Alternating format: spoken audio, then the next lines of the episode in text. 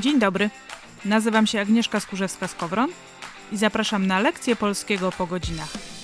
O literaturze, języku i kulturze. Z dorosłej perspektywy. No bo w końcu, jak zachwyca, skoro on nie zachwyca?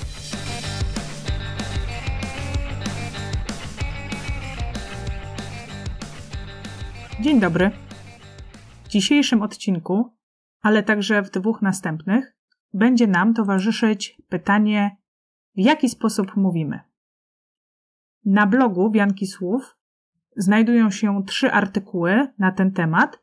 Dotyczą one akcentu, intonacji i wymowy. I w ten sposób chciałam również podzielić trzy odcinki podcastu Jak Zachwyca. Do postawienia tego pytania właściwie skłoniła mnie cała komunikacja internetowa. Bo pisane na szybko komentarze pod postami, rozmowy prowadzone przez komunikatory mogą być źródłem wielu nieporozumień. W słowie pisanym nie słyszymy intonacji, nie widzimy wyrazu twarzy. Między innymi z tego powodu powstały emotikony, czyli obrazki z minami, żeby podkreślić, a czasem wyjaśnić charakter wypowiedzi, że coś jest ironiczne na przykład. Ale również podczas rozmowy, kiedy brakuje czasu do namysłu nad tym, co się usłyszało, również mogą pojawić się nieporozumienia, także wtedy, gdy mówiący wypowiada się niewyraźnie, co utrudnia prawidłowy odbiór.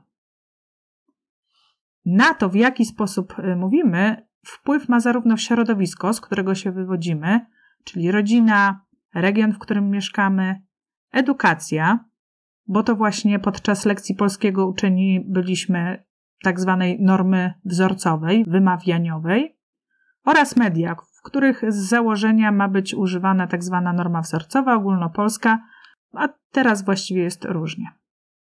Dzisiaj zajmiemy się akcentem w języku polskim, ale chciałabym, żeby tego odcinka nie odbierać jako takiego, że ja będę mówiła o tym, jak należy akcentować, co jest poprawne, a co niepoprawne. Będę oczywiście mówiła o tym, jaka jest norma obecnie, ale chciałam też pokazać Ci, mm, że ta norma się zmieniała, że kiedyś w języku polskim zupełnie inaczej akcentowaliśmy, że teraz również jesteśmy świadkami tego, że akcent się przesuwa w niektórych wyrazach. W związku z tym bardziej chciałabym, żeby ten odcinek był przez Ciebie odebrany jako taki przyczynek do zastanowienia się nad swoim używaniem języka, nad tym, dlaczego to tak działa, a nie, żeby traktować ten odcinek jako kolejny bicz na kogoś, kto niepoprawnie akcentuje, czy cokolwiek. Po prostu zapraszam do tego, żeby być ciekawym i z ciekawością wysłuchać tego dzisiejszego odcinka.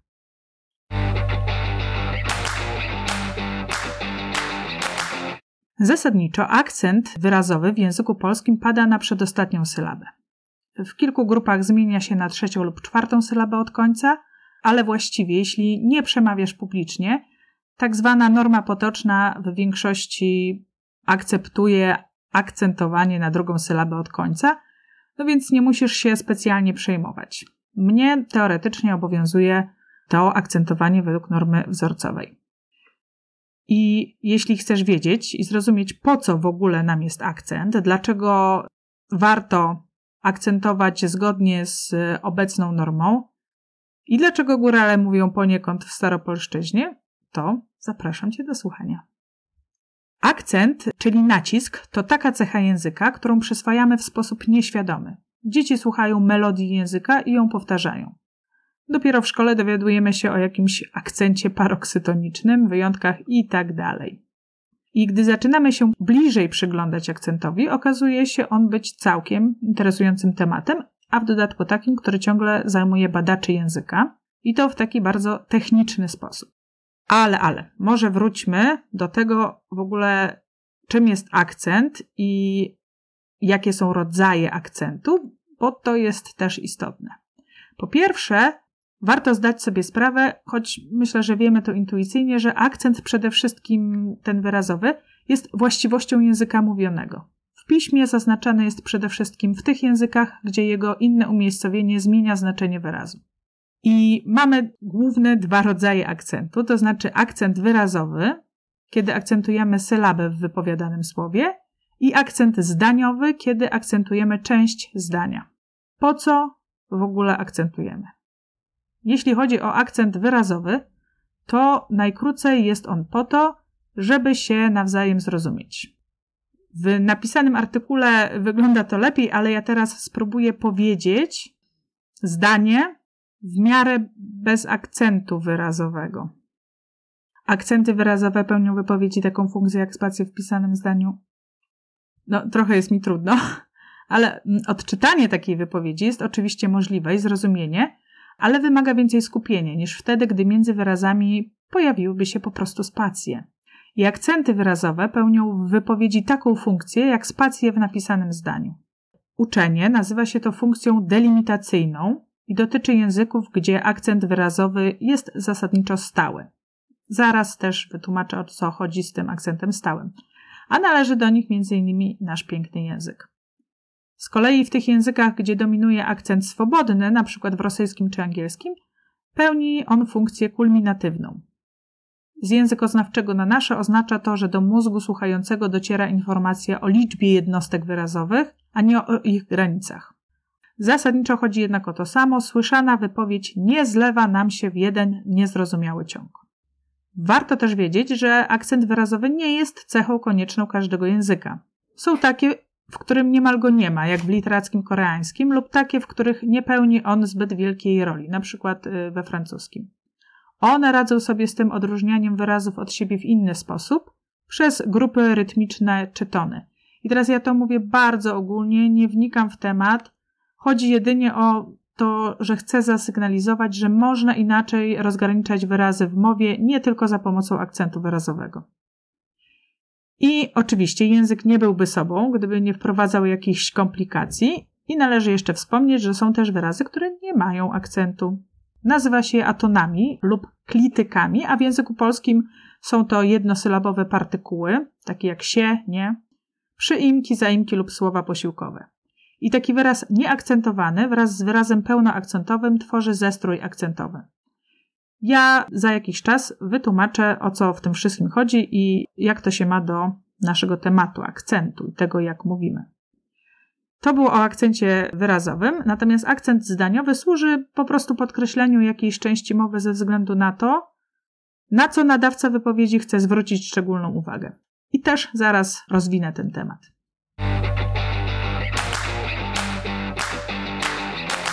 Wracamy znów do akcentu wyrazowego i można go też podzielić ze względu na to, w jaki sposób jest artykułowany, a także ze względu na jego umiejscowienie w wyrazie lub zestroju akcentowym. Akcenty wyrazowe dotyczą sylaby i to na nią kładziemy nacisk. Ze względu na to, w jaki sposób akcentujemy, te akcenty wyrazowe dzielimy na akcent dynamiczny, taki na wydechu, kiedy mocno wypowiadamy jakąś sylabę, akcent toniczny, w którym zazwyczaj wymawiamy sylabę na innej wysokości dźwięku, no i akcent iloczasowy, kiedy akcentowaną sylabę przedłużamy. Najczęściej te typy akcentów nie wykluczają się, a wręcz jest mowa o tym, że obserwujemy je wszystkie naraz, tylko w różnym natężeniu. No i oczywiście te dźwiękowe czary robimy zasadniczo na samogłoskach. To było ze względu na to, w jaki sposób akcentujemy, a teraz opowiem o podziale akcentów ze względu na miejsce ich występowania. Też od razu żebyś nie wyłączyła, nie wyłączył tego odcinka, to ja tylko powiem, że ten wstęp jest nam potrzebny do tego, żeby potem poopowiadać o tym, co się dzieje w języku polskim właśnie z akcentem, jak to się zmieniało, skąd to się wzięło i dlaczego to jest takie fajne. Dlatego wytrzymaj jeszcze chwilę. Akcent wyrazowy dzielimy na stały i swobodny. Akcent stały pada na określoną w kolejności sylabę w wyrazie, niezależnie od tego, jaka to część mowy i w jakiej formie występuje. I to jest akcent inicjalny, czyli na pierwszą sylabę, proparoksytoniczny, na trzecią sylabę od końca, paroksytoniczny, na przedostatnią sylabę i oksytoniczny na ostatnią sylabę.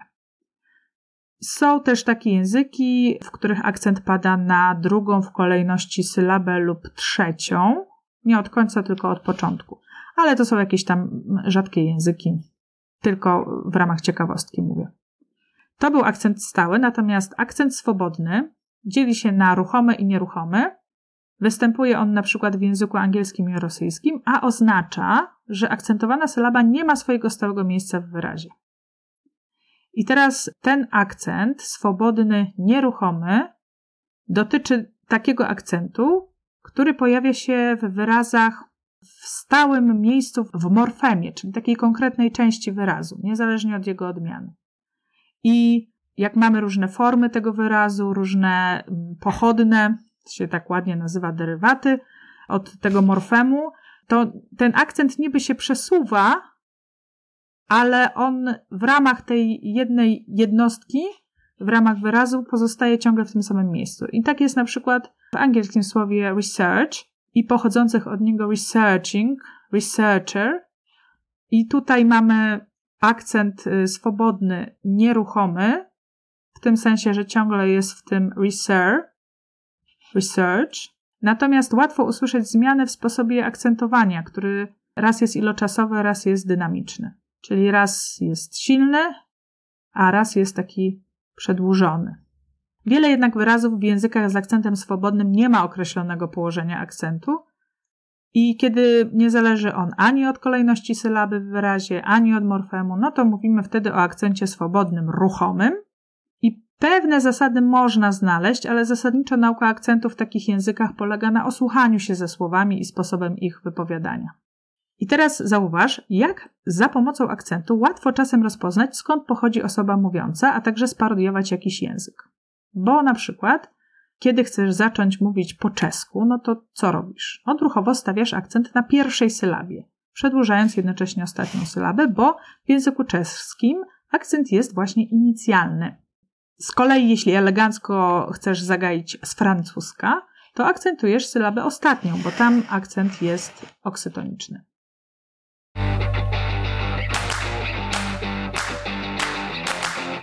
Uf, po tym wstępie przechodzimy do akcentu wyrazowego w języku polskim. I ja bym chciała od razu zachęcić Cię do tego, żeby tego odcinka nie tylko słuchać, ale aktywnie w nim uczestniczyć. To znaczy, mów sobie również te słowa, które ja wypowiadam, z tym różnym akcentem i po prostu usłysz to.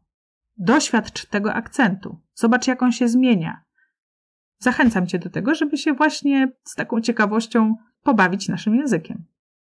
Jaka jest w ogóle rola akcentu wyrazowego w języku polskim?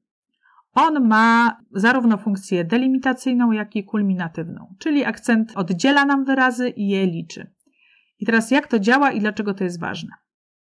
Alicja Nagórko w zarysie gramatyki polskiej podaje przykład ciągu kochana daremnie. On jest zapisany jako jeden ciąg, bez żadnych odstępów. I w zależności od tego, jak y, zaakcentujemy, mamy dwa znaczenia. Kocha nadaremnie albo kochana daremnie. Akcent oddziela nam wyrazy w ciągu i je liczy. Oczywiście ta dwuznaczność bywa wykorzystywana w różnych celach, przede wszystkim artystycznych i marketingowych. Tak, mamy ktoś mnie kocha nadaremnie albo ona jest kochana daremnie. Warto pamiętać też, że akcent nie jest jedynym sygnałem rozgraniczającym wyrazy i czasami istotny jest również kontekst. No więc mamy, po co nam jest akcent w języku polskim, teraz w jaki sposób akcentujemy. W języku polskim dominuje akcent dynamiczny, przynajmniej jeśli chodzi o najnowsze ustalenia i przede wszystkim wyrazy dwusylabowe. Był taki moment w badaniach językoznawczych, kiedy skłaniano się ku przewadze akcentu tonicznego. Ostateczna konkluzja, jaką znajdziesz w najnowszych publikacjach, jest taka, że w języku polskim akcent wyrazowy jest głównie dynamiczno-toniczny. Dlaczego o tym mówię? Między innymi, żeby nie podchodzić do jakichś ustaleń językoznawców, badań w taki bardzo ortodoksyjny sposób, że jest tylko tak i nie ma inaczej. Być może tak, ale być może za jakiś czas w jakichś badaniach wyjdzie coś innego.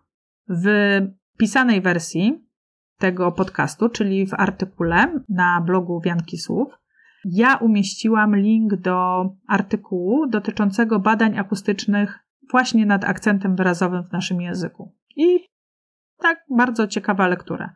Nie powiem, żeby taka łatwa, ale ciekawa. Warto też wiedzieć, że w wyrazach trzysylabowych i więcej występują tak naprawdę dwa akcenty, główny i poboczny. Być może to pamiętasz ze szkoły. Główny to jest ten najważniejszy, który spełnia funkcję delimitacyjną. Poboczny zaś to taki dodatkowy akcent, które wymuszają inne składowe wyrazu. No i ten akcent poboczny, on zasadniczo pada na pierwszą sylabę i oczywiście nie jest tak silny jak główny. Badania nad sposobem akcentowania wykazują jednak, że taki akcent poboczny inicjalny jest przede wszystkim dynamiczny, a akcent główny toniczny, ale też iloczasowy. I podaję przykład słowo kolorowy. Jest początkowe ko, również ze względu na samo brzmienie głoski k, jest silne.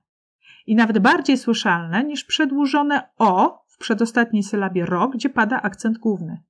Kolorowy kolorowy. Przy czym w wyrazach złożonych, w których długi człon składa się z więcej niż jednej sylaby, akcent poboczny pada na drugą od końca sylabę pierwszego członu. Czyli na przykład powieściopisarz, bo tu mamy powieść pisarz, powieściopisarz. Mamy akcent inicjalny powieściopisarz, a akcent główny to jest pi w słowie pisarz. W wyrazach złożonych, gdzie drugi człon jest jednosylabowy, akcent poboczny wraca na pierwszą sylabę, czyli mamy dalekowic, czyli to da jest akcentem inicjalnym, a ko jest tym głównym. I czasami ten nacisk akcentowy na sylabę jest na tyle duży, że mocno wpływa na głoski lub sylaby wokół, doprowadzając nawet do ich eliminacji w wymowie. W języku polskim, w przeciwieństwie do języków niemieckiego, angielskiego, rosyjskiego czy białoruskiego, nie dzieje się to zbyt często, ale zdarza się. I tutaj mam dla Ciebie dwa przykłady. W ogóle skraca się do w ogóle, a uniwersytet do uniwersytet. Oczywiście możesz to sprawdzić samemu w wymowie i dotyczy to akcentowania na sylabie trzeciej od końca, a nie drugiej. Dobrze. Mamy o tym, w jaki sposób akcentujemy, y, mamy o tym akcencie pobocznym i głównym, wszystko wiemy. No to teraz, jak akcentować teraz? I chciałam Ci powiedzieć, że właściwie to mamy szczęście, że żyjemy w naszych czasach. Bo jeśli teraz przy stałym akcencie paroksytonicznym, czyli tym na drugą sylabę od końca, narzekamy na to, to strach pomyśleć, co by się działo, gdybyśmy żyli tysiąc lat wcześniej. Bo Początkowo w języku polskim, tak jak w rosyjskim, akcent wyrazowy był swobodny i ruchomy. A pozostałość tego mamy w języku kaszubskim. Od około XII wieku akcent zaczął się unieruchamiać, ale nie tak jak teraz, tylko na pierwszej sylabie. I do XIV wieku w polszczyźnie dominował akcent inicjalny, czyli na pierwszą sylabę. I pozostałość takiego akcentowania mamy gdzie? W gwarze podhalańskiej. Od XV wieku akcent przesuwał się na sylabę przedostatnią. I najpierw ten akcent na drugą sylabę dotyczył zestroju, to znaczy dwóch samodzielnych wyrazów lub wyrazu samodzielnego i niesamodzielnego. I pozostałością takich zestrojów, wyrazów samodzielnych, jest na przykład słowo Wielkanoc, czyli Wielka Noc. Przykładem drugiego rodzaju zestroju jest zdawało się, które akcentowano na ło. No, jest akcent paroksytoniczny, tak? Druga sylaba od końca. Ale od końca XVIII wieku coraz częściej zaczęto różnicować akcentowo wyrazy, a nie zestroje. I dwa akcenty w dwóch samodzielnych wyrazach prowadziły do ich wyraźnego rozgraniczenia. Widać to na przykładzie Wielkanocy i Wielkiej Nocy, która w języku pozostała w tych dwóch formach. Czyli mamy Wielkanoc i wtedy wiemy, że to jest jeden wyraz, a kiedy mówimy Wielka Noc, no to słyszymy, że tu są już dwa wyrazy. I niektóre słowa zamroziły się w złożeniu. Tak jest na przykład ze słowem dobranoc albo białystok. Ale w większości oddzieliły się akcentowo. Widać też wyraźnie, jak zmiana akcentowania wyrazowego może wpłynąć na znaczenie. No bo czym innym jest dobranoc, a czym innym dobranoc. To przejście z zestroju na wyraz widać było też w zestrojach z wyrazem niesamodzielnym. To, o czym wcześniej mówiłam, czyli zdawało się, kiedy zestrój traktowano jako całą jednostkę akcentowaną, no to akcent był na ło. I mówiono zdawało się. A od XIX wieku jest to zdawało się. I ostatecznie ustalił nam się akcent paroksytoniczno-wyrazowy padający na drugą sylabę od końca w wyrazie samodzielnym akcentowym. Z licznymi wyjątkami oczywiście. I teraz skąd mamy te wyjątki w akcencie wyrazowym? Najpierw akcent proparoksytoniczny, czyli ten na trzecią sylabę od końca. Wyjątki tutaj dotyczą przede wszystkim wyrazów obcego pochodzenia, w których dominuje właśnie ten akcent proparoksytoniczny. I wiele słów przyjętych z łaciny ma właśnie takie akcentowanie. Również słowa późniejsze, które zostały utworzone na ich wzór, np. kosmonautyka. Wszystkie wyrazy zakończone na yka, ika, jak matematyka, logika, teoretycznie powinniśmy akcentować na tą trzecią sylabę od końca. Wyrazy takie jak prezydent, leksykon i takie z końcówką uła, jak formuła, fabuła, partykuła. I wyrazy z dyftongiem au, czyli hydraulik, aula. To się oczywiście wszystko zmienia. Akcent proparoksytoniczny kojarzony jest w powszechnym odczuciu właśnie ze słowami obcymi, które im bardziej stają się nasze, tym mniej słyszymy tą obcość. W związku z tym ten akcent się nam przesuwa z trzeciej sylaby od końca na drugą sylabę od końca. Ale ten akcent proparoksytoniczny, on również dotyczy wyrazów rodzimych, które powstały ze złożeń, liczebników złożonych i złożeń właściwych. Mamy go na przykład w czasownikach czasu przeszłego pierwszej i drugiej osoby liczby mnogiej. A to dlatego, że kiedyś była to forma złożona z dwóch wyrazów. Dzisiaj mamy wyraz poszliście. Kiedyś było to poszli jeście. Oba wyrazy akcentowano na drugą sylabę od końca. Poszli jeście. I w pewnym momencie zjeście zniknęło je. Zostało nieakcentowane ście a w wyrazie pierwszym akcent pozostał na po. Stąd w tej wymowie tak zwanej starannej mówimy poszliście. Również czasowniki w liczbie pojedynczej i w trzeciej osobie liczby mnogiej trybu przypuszczającego mają ten typ akcentu. Na przykład poszlibyście stało się jednym słowem i akcent główny pozostał na sylabie po, czyli czwartej od końca. Na przykład poszedłbym, poszliby, poszli byście. Bo kiedy poszli byście stało się jednym słowem, to akcent y, główny pozostał na sylabie po. I mamy robilibyśmy, wzięlibyście. Akcent na trzeciej sylabie od końca dotyczy również dwusylabowych liczebników połączonych z cząstkami kroć sta set, 400, 700 oraz spójników połączonych z ruchomymi morfemami czasownika, na przykład żebyśmy, jeśliby. I co ciekawego, na podstawie zwyczaju akcentuje się proparoksytonicznie również niektóre rzeczowniki rodzime. Okolica, szczegóły. Może powiem tak, kiedyś tak akcentowano, natomiast teraz mało kto już mówi okolica, raczej okolica, mało kto mówi szczegóły, raczej szczegóły. Innym wyjątkiem jest akcent oksytoniczny, czyli na ostatnią sylabę. I najczęściej stosuje się go w skrótowcach, no bo na przykład mówimy PKP, PZPN, SKS. Swoją drogą, kto pamięta jeszcze, co to jest SKS?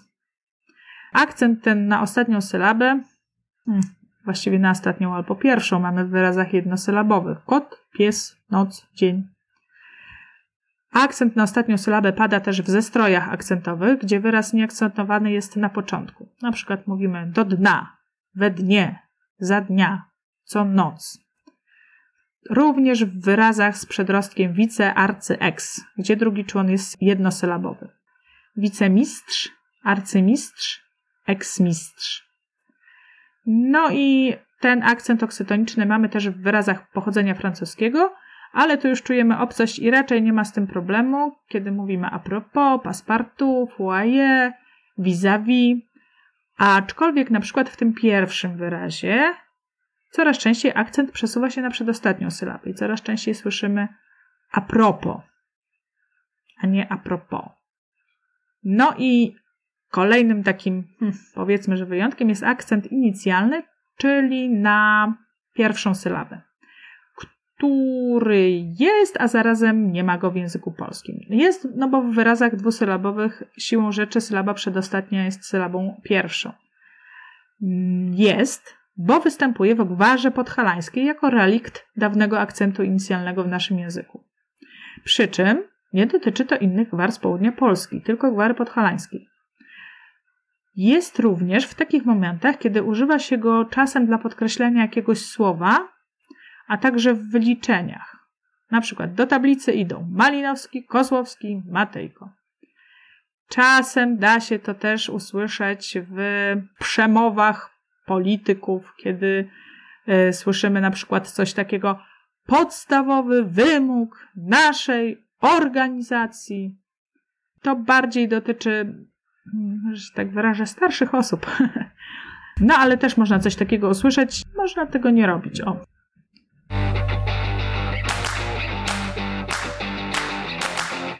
W języku polskim warto też mieć świadomość akcentów min. Ponieważ użytkownicy języka oczywiście kombinują z akcentami jak mogą, starając się uprościć sobie życie. I jakby normalne, tak jest w języku. I stąd akcent proparoksytoniczny ze słów, o których nie pamiętamy, że pochodzą z innych języków albo są złożeniami, przesuwa się na drugą sylabę od końca. W słownikach oczywiście znajdziemy informację, że akcent na trzecią sylabę od końca w wyrazach takich jak matematyka czy poszliśmy jest staranniejszy. Ale właśnie staranniejszy, a nie jedynie poprawny.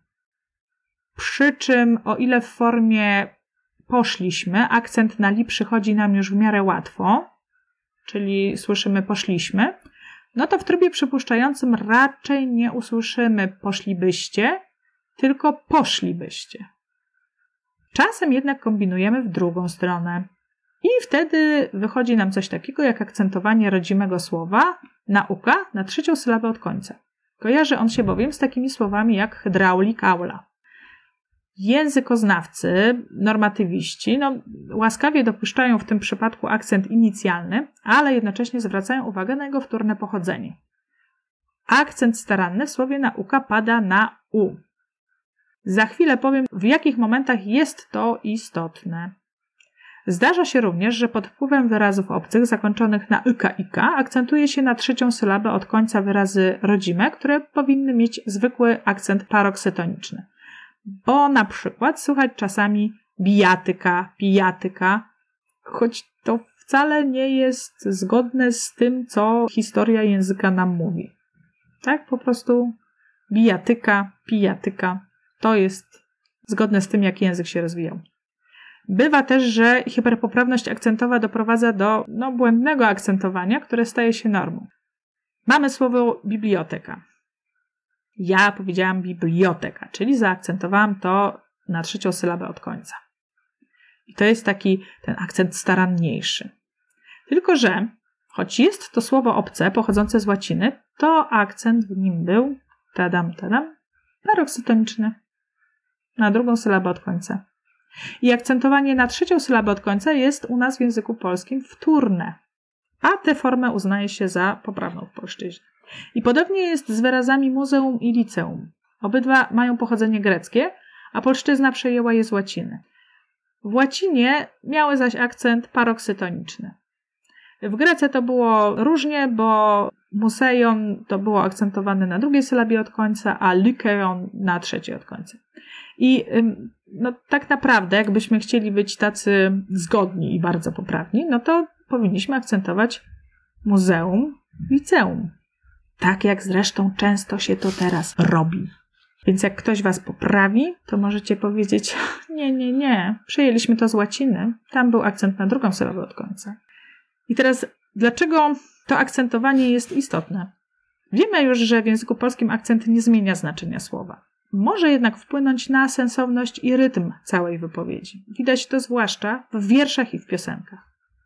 Akcent wyrazowy wpływa na melodię języka i z tym również wiążą się trudności w przekładzie. I tutaj jest taki przykład bardzo symptomatyczny ze słowem nauka. Kojarzycie pewnie wierszyk Brzechwy o żuku, który przyszedł w konkury do Biedronki, a Biedronka go odprawiła i wyszła za mąż za muchomora, hmm. tylko dlatego, że miał kropki. I wiersz ten kończy się takim dwuwierszy. Stąd nauka jest dla żuka, żuk na żonę żuka szuka. I ja teraz zaakcentowałam tak jak na u, natomiast jeżeli zrobimy to tak jak aula, czy hydraulik, to mamy stąd nauka jest dla żuka, żuk na żonę żuka szuka. Zakłócona zostaje cała rytmika wersu. Posłuchaj jeszcze raz. Stąd nauka jest dla żuka, żuk na żonę żuka szuka. Stąd nauka jest dla żuka, żuk na żonę żuka szuka. To brzmi jednak inaczej. I poezja daje nam również historyczny wgląd w rozwój akcentu, bo szukając rytmu wierszy staropolskich, odkrywamy, że mają one sens, gdy zaczniemy je akcentować wbrew naszym dzisiejszym przyzwyczajeniom. Nie wiem, weź sobie lament świętokrzyski i spróbuj zacząć czytać to, akcentując inicjalnie. Konieczność zwrócenia uwagi na akcent pojawia się również wtedy, gdy ktoś pisze piosenki. Dotyczy to tekstu i muzyki, gdzie akcenty wyrazowe i muzyczne trzeba ze sobą uzgodnić. I bardzo często słuchać, że to nie wychodzi. W jakimś wywiadzie Jacek Cygan, czyli jeden z najsłynniejszych i najlepszych polskich tekściarzy, stwierdził, że dla niego właśnie to uzgodnienie akcentów jest najtrudniejsze. I powiem tutaj, bardzo fajny pokażę przykład, bo ja szczerze podziwiam tych wszystkich w różnych krajach, którzy pracują nad piosenkami do filmów Disneya. Bo uzgodnienie tak zupełnie inaczej brzmiących języków z jedną melodią i tym samym sensem tekstu wymaga wiele pracy. A dodatkowo osoby wykonujące utwór są zgrywane pod względem barwy głosu. I tutaj zachęcam do posłuchania piosenki z Krainy Lodu, Let It Go, wykonywanej właśnie w kilkunastu językach. Tam dziewczyny śpiewają po jednym, dwóch wersetach. I moim zdaniem to jest naprawdę mistrzostwo. Jednocześnie warto wiedzieć, że przesunięcie akcentu wyrazowego może być zabiegiem artystycznym, który sprawia, że no, odbiorca wybity z rytmu zwyczajnej prozy życia nastawia ucho na melodię wiersza, szukając sensu tego przesunięcia. Pięknie pisał o tym Bolesław Leśmian w swoim tekście Rytm jako światopogląd. W artykule na blogu znajdziesz link do tego całego tekstu, a ja tutaj chcę zacytować fragment. Leśmian pisał wtedy o jednym z wierszy Marii Konopnickiej i o właśnie innym akcentowaniu słowa dziewczyna. Wówczas w jasnowidzącym uniesieniu, jakby na przekór uznanym, prozaicznym prawdom, lubią te z martwych powstałe słowa przeciwstawić akcentom logicznym lub gramatycznym inny, swawolnie lub buntowniczo przeciwstałym prawom uosobiony akcent, który nam jednocześnie napomyka o innej prawdzie w tajemnicach rytmu zawartej. Boska to powtarzam swawola, gdy nieprzewidziany akcent pada skądś na wyzwolone z wszelkich więzów i krępów słowa.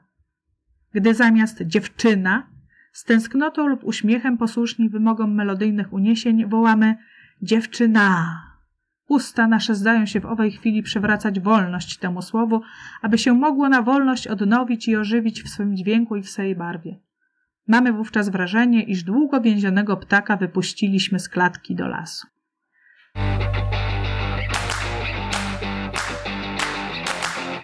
Na koniec jeszcze o akcencie zdaniowym w języku polskim.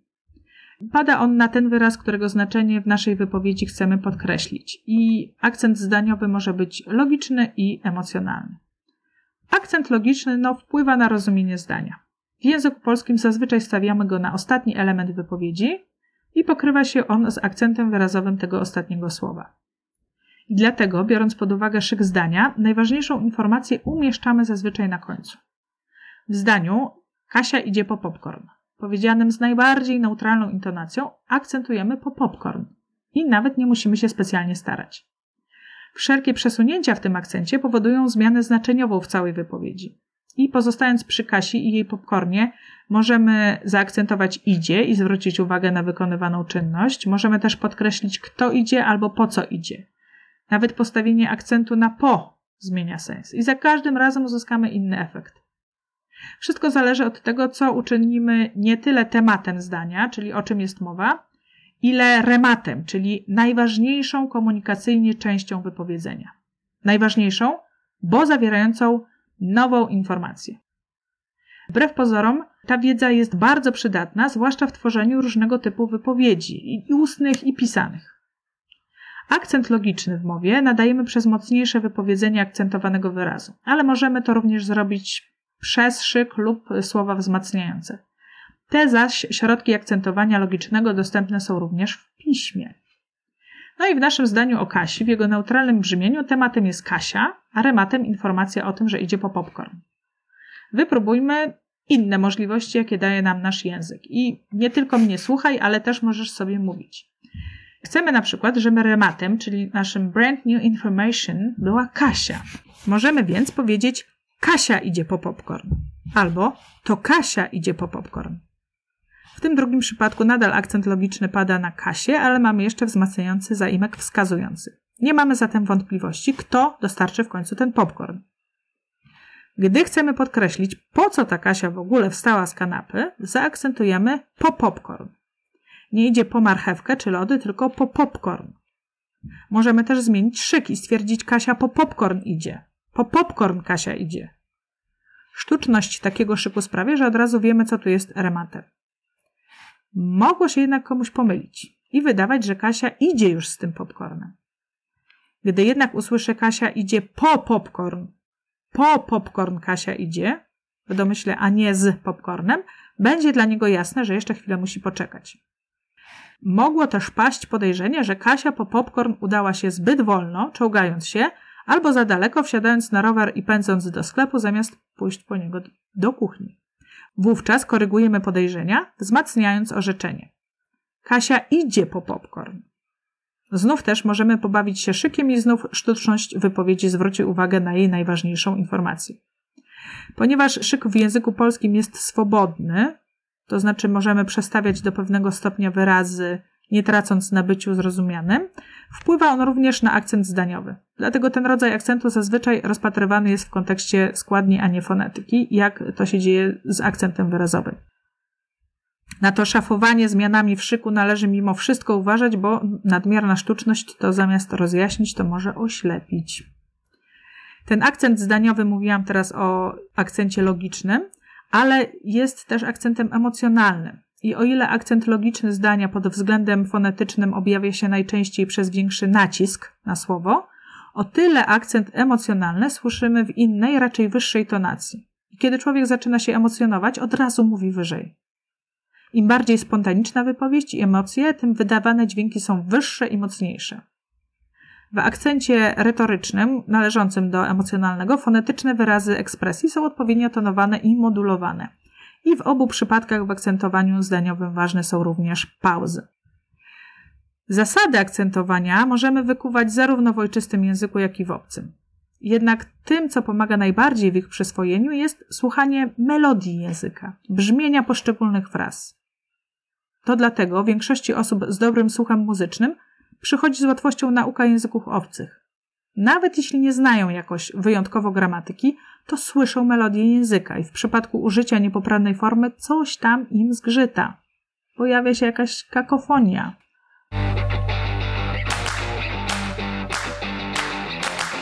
Na koniec chciałam podkreślić, dlaczego świadomość tego właśnie akcentowania jest taka istotna. Melodia języka, którą stwarza właśnie innymi akcentowanie, dotyczy także konstruowania mów. Teksty dla polityków, teksty mówców motywacyjnych, edukacyjnych są przygotowywane w taki sposób, żeby wypowiedź płynęła, układała się w zapamiętywalne frazy. Przemówienia, wykłady są zazwyczaj długie i trzeba je konstruować tak, żeby najważniejsze informacje gładko weszły do ucha, bez gwałtownego hamowania, a jeśli nawet ono się pojawia, ma swoje specjalne miejsce i przeznaczenie. No i to jest istotne, żeby mieć świadomość tego akcentowania, bo żeby mieć też świadomość tego, jak na nas wpływa to, w jaki sposób ktoś mówi. Albo dlaczego to, w jaki sposób my mówimy, tak, a nie inaczej oddziałuje na naszych słuchaczy. Że na przykład są znudzeni albo są zafascynowani. Jeszcze raz podkreślam, świadomość jest kluczem do zrozumienia, ale też do dobrego komunikowania się z drugim człowiekiem, ale również do tego, żeby nie dać się nabrać na manipulację. Dzisiaj to na tyle. Na melodię języka ma również wpływ intonacja i o niej będzie w następnym odcinku, na który bardzo serdecznie zapraszam. Zapraszam również do zaglądania na stronę Wianki Słów www.wiankislow.pl Zapraszam również na moje media społecznościowe na Facebooku i na Instagramie. I jeszcze raz zapraszam do wysłuchania kolejnego odcinka. A jeżeli podoba Wam się mój podcast, to po prostu powiedzcie o nim znajomym. Do usłyszenia.